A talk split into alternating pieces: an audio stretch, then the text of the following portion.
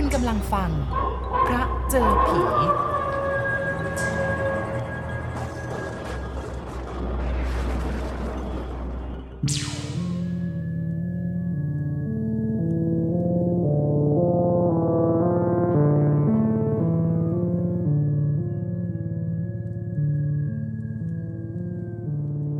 เสียงหัวเราะดังกังวานยังไม่ยอมหยุด มันยังคงดังอยู่ มันดังมาจากตู้ทึบใบนั้น แล้วก็ผ่านมาดังตรงประตู คล้ายๆกับสเตอริโอมีเสียงออกมาสองทาง หมวดนุยรักแผนได้ปีนจากใต้หมอนมา แล้วค่อยๆย่องไปที่ประตู เสียงดังแผ่วลงไป แต่แล้วก็กลับมาเป็นเสียงเคาะก๊อกก๊อกสามสี่ครั้ง มือซ้ายของหมวดจับกลอนประตู มือขวาจ้องปืน แล้วก็ใช้หัวแม่มือดันเซฟปืนขึ้นนกพาราเบรัมพร้อม หัวใจของเขา ก็พร้อมที่จะต่อสู้กับวิญญาณที่ล่องลอยขึ้นไปในอากาศ ฉับพลันผู้หมวดนักแม่นปืน ก็กระชากบานประตูเปิดผางออกไป ให้ลงแดงไปเดี๋ยวนั้น ข้างในมีชายคนหนึ่งยืนอยู่นิ่งๆ ร่างไม่ผิดไปจากเจ้าจำปี เจ้าจำปีที่เขาฆ่ายัดตู้ไปแล้วเมื่อตอนหัวค่ำขณะนี้มันเองยืนอยู่เบื้องหน้าของเขา หมวดนุ้ยรักแผนเพ่งมองเพื่อให้แน่ใจอีกครั้ง ก็รู้ชัดว่ามันไม่ผิดจากไอ้ผู้ชายชู้ที่สังหารไปแล้วเป็นแน่ จึงตวัดปืนขึ้นชะเง้อมอง หมายจะรัวกระสุนออกไปชนิดไม่ต้องเลงอย่า ผู้หมวด อย่าฆ่า อย่า คราวนี้เสียงของมันไม่ใช่เสียงเจ้าจำปี มันเป็นเสียงที่เขาเคยได้ยินมาก่อนจนชินหู ใคร หรือเป็นใคร เอ๊ะ ผู้หมวด คนที่ยืนอยู่นอกห้องพูด ผมบ้าหรือว่าผู้หมวดเมากันแน่เนี่ย ไอ้ห่าอย่ามาสัมบัติสำนวนมึงเป็นใคร เอ๊ะนี่ดูสิเอาดูหน้าไอ้วาทินเก่งวาทีให้ชัดๆ เออ แปลกจริง ๆ ตำรวจในบังคับบัญชาชะโงกพ้นเงามืด ตรงขอบประตูบนเข้ามา เพื่อให้ร้อยตำรวจตรีนุ้ย มองให้ถนัด และมันก็เป็นใบหน้าของสิบตำรวจตรีวาทิน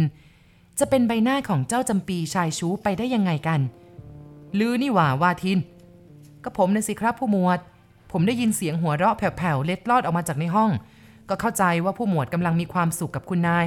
ผมอยากจะถามอะไรสักอย่างก็เลยเคาะประตู คนกำลังมีความสุข ผมรู้เหมือนกันว่ามาขัดจังหวะนะมันไม่ดี สุขเฮียอะไรล่ะ หมวดผู้ทอนสะบัดเสียง ดุลหลังให้ตำรวจในบังคับบัญชาออกไปทางระเบียงเรือน แล้วร่างก็สุดลงนั่งบนพื้นกระดาน กูเป็นทุกข์จะตายหาอยู่แล้ว เรื่องอะไรล่ะครับ เรื่องแผนการของมึงนะสิวะวาทินทำไมล่ะครับ ก็ดีนี่ครับ ผู้หมวดฆ่าชายชู้ตายหรือยังล่ะ มันตายแล้ว แล้วกูก็ยัดศพมันไว้ในตู้เก็บเสื้อผ้าน่ะ ตายแล้วเหรอ ฮะ ไอ้จำปีตายแล้วเหรอ ตำรวจในบังคับบัญชาเกิดเบิกตาตื่นเต้นปากสั่น เอ๊ะ นี่มันยังไงกัน อย่าเพิ่งพูดอะไรเลย นี่ข้าจะบอกให้ เราจะทำเป็นว่าจำปีมันเป็นสมุนเสือเปียแล้วกูยิงตายน่ะ พลาดถนัดคุกทั้งนั้น หมายความว่ายังไงละหมวด หัวหน้ากิ่งสถานีตำรวจภูทรตบพื้นกระดานดังตับ เบะปากครึ่งโกรธ ไอ้หาเอ้ย มึงนะไอ้ทิน กูหลวมตัวเพราะเชื่อแผนของมึง ใครเขาจะเชื่อหรอว่าจำปีมันเป็นสมุนเสือเปีย เห็นกันในตลาดบางเสาธงทุกวัน แล้วมันมาถูกกูฆ่าตายในมุ้งเนี่ย เว้นระยะและหมวดก็พูดออกมาอีก อ้นี่เนี่ยมันเป็นคนดีพลเมืองดี มันเสียตรงที่มันมาเป็นชู้เมียกูเท่านั้นเอง และกูก็ให้เมียกูนัดมันขึ้นมา จากนั้นกูก็สังหารมันซะ เท่าที่ผู้หมวดพูดมาแล้วเนี่ยผมงงจนบอกไม่ถูกสิบตำรวจตรีวาทินเก่งวาทีขมับ ขมวดคิ้ว หมวดถามเร็วปรืองงยังไงฮะ อะไรทำให้มึงงง ผมเพิ่งแยกออกมาจากไอ้จำปีเมื่อเดี๋ยวนี้นี่เอง ฮะ ให้ฟ้าผ่าสิ มันตายแล้วนะ จริงครับผู้หมวด ให้ผมตายจากพ่อรักแม่รักสิเอ้าแล้วมึงไปไหนกันมา กินเหล้าที่ร้านเจ๊กแม่จำปีมันเลี้ยงผมแบรนด์เดียวเท่านั้นเอง ระหว่างกินมันยังต่อว่าผมว่าไม่ควรเก็บเรื่องระยำของมันไปฟ้องผู้หมวด มันบอกว่าผมนี่ปากหมา ผมจะถีบมันซะแล้ว ที่มาที่เนี่ย ผมจะมาต่อว่าผู้หมวดในผู้หมวดบอกว่าจะเก็บเรื่องที่ผมพูดไว้เป็นความลับไงที่แท้ผู้หมวดก็หักหลังผมทางอ้อม เอาเรื่องพันเนี้ยไปบอกกับเจ้าจำปี และผมจะทำยังไงล่ะ หัวหน้าสถานีกิ่งอำเภอบางกอกน้อย แยกเขี้ยวสองมือคว้าคอเสื้อตำรวจในบังคับบัญชาหมับเขย่าอย่างแรงเพื่อเตือนสติ มึงหยุดเดี๋ยวนี้นะ มันตายไปแล้วกูฆ่ามันกับมือ มึงฟัง ไอ้แก้วหูแตก ผมไม่เชื่อฆ่าชูแล้วทำไมไม่ฆ่าเมีย เมียกูก็ต้องฆ่า แต่ขอให้ศพจำปีพ้นบ้านไปซะก่อนเว้ย มา มึงลุกขึ้นไปดูศพจำปีให้เห็นกับตา กระชากเต็มเหนียวสิบตำรวจตรีวาทินเก่งวาทีลุกขึ้นยืนก้าวตามมาในห้องนอน เขาทักเมียผู้หมวดอย่างเคย คุณนายสัญญบัตรร่านผู้ชาย หลบสายตา และก็คิดในใจว่า เรื่องนี้แดงขึ้นเพราะปากหมาของผู้ชายคนนี้นี่เอง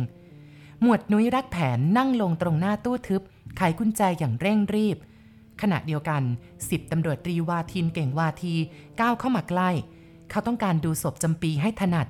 แต่ครั้นบานประตูเปิดกว้างออก ผู้หมวดเองถึงกับตะลึง ผู้หมวดถึงกับทะลึ่งลุกพรวดพลาดขึ้นทั้งตัว ดวงตาเบิกเกือบถลน ในตู้ไม่มีศพของจำปี เฮ้ย หมวดร้องออกมาคำเดียว ร้องเหมือนกับว่า ในชีวิตของเขาเพิ่งเคยตกใจครั้งนี้เป็นครั้งแรกสิบตำรวจตรีวาทินถามแบบงุนงง ไหนล่ะครับศพ กูเอามันยัดไว้ในนี้นี่ว่า นั่นน่ะถามส้มปล่อยเขาดูสิ จริงเหรอครับคุณนาย นายสิบตำรวจตรีหันไปถามเมียผู้หมวด คุณนายร้อยชู้บอกว่า ฉันจะตอบคุณเมื่อเวลาให้การในศาล เป็นอันว่าผู้หมวดต้มผมเปื่อยยุ่ยไปหมดแล้ว ผมระยำคนเดียว ว่าแล้วสิบตำรวจตรีวาทินเก่งวาที ก็หันหลังเดินลงส้นแดงๆ ออกจากห้องนั้นไป อยู่กันตามลำพังหมวดนุ้ยจ้องหน้าเมียรักอย่างจะกินเลือดกินเนื้อ คุณนายส้มปล่อยถอยกรูดไปจนชิดม้าเครื่องแป้ง ยังไม่ทันได้พูดอะไรสักคำก็ได้ยินเสียงลูกชายคนโต อายุสิบขวบร้องเรียก แม่ แม่ครับ หล่อนจำเสียงลูกได้จึงร้องถามว่าทำไมอ้อ เรียกแม่ทำไม แม่ แม่ให้พ่อมานอนกับอ้อในมุ้งเหรอครับ ส้มปล่อยคนลุกเปรียว ห่างออกไปฝากั้นเป็นห้องนอนของพวกลูกๆ ซึ่งหล่อนมีลูกกับหมวดนุ้ยสามคน คนโตอายุสิบขวบชื่ออ้อ คนรองอายุเจ็ดขวบชื่อเอิญ และคนสุดท้องเป็นผู้หญิงชื่ออิ่ม อายุสามขวบกำลังหน้าเอ็นดู เพราะว่าเป็นเด็กร่างอวบอิ่มเจ้าเนื้อ ส้มปล่อยกำลังจะวิ่งถลาไปที่ห้องของลูกๆ ลูกสามคนก็พากันแห่เข้ามาในห้อง ร้องไห้กันกระจองงอแง หมวดนุ้ยโอบกอดลูกหญิงคนเล็ก แม่หนูขยี้หูขยี้ตา ในขณะที่พ่อของแกอุ้มขึ้น อิม อิม ตกใจอะไรละลูก ลูกเห็นอะไร ลูกหญิงไม่ทันพูด อ้อพี่ชาย แย่งเอาไปพูดซะก่อน คนที่เข้าไปนอนในมุ้งกับอ้อกับน้องๆที่แรกอ้อนึกว่าพ่อ แต่พอเอามือคลำไปถึงคอถึงรู้ว่าไม่ใช่ คลำไปถึงคอถึงรู้ว่าไม่ใช่พ่อ จ้าทำไมถึงรู้ล่ะ มันมืดไม่ใช่เหรอในห้องนั้นน่ะ จ้าพ่อมันมืด แต่มืดอย่างไม่ยังไงก็รู้อะ เพราะว่าอ้อคำไปถึงคอมมันก็มีอยู่เท่านั้นน่ะ แม่สะอื้นฮักฮักนั่นหมายความว่า ใช่ละแม่ มันมันเป็นผีหัวขาดอะ คุณพระช่วย ส้มปล่อยผัวเข้ากอดลูกอ้อ และลูกเอิญเอาไว้ในวงแขน แลแล้วนี่จะทำยังไงกันล่ะ ไม่ต้องทำอะไรหรอก นอกจากสวดมนต์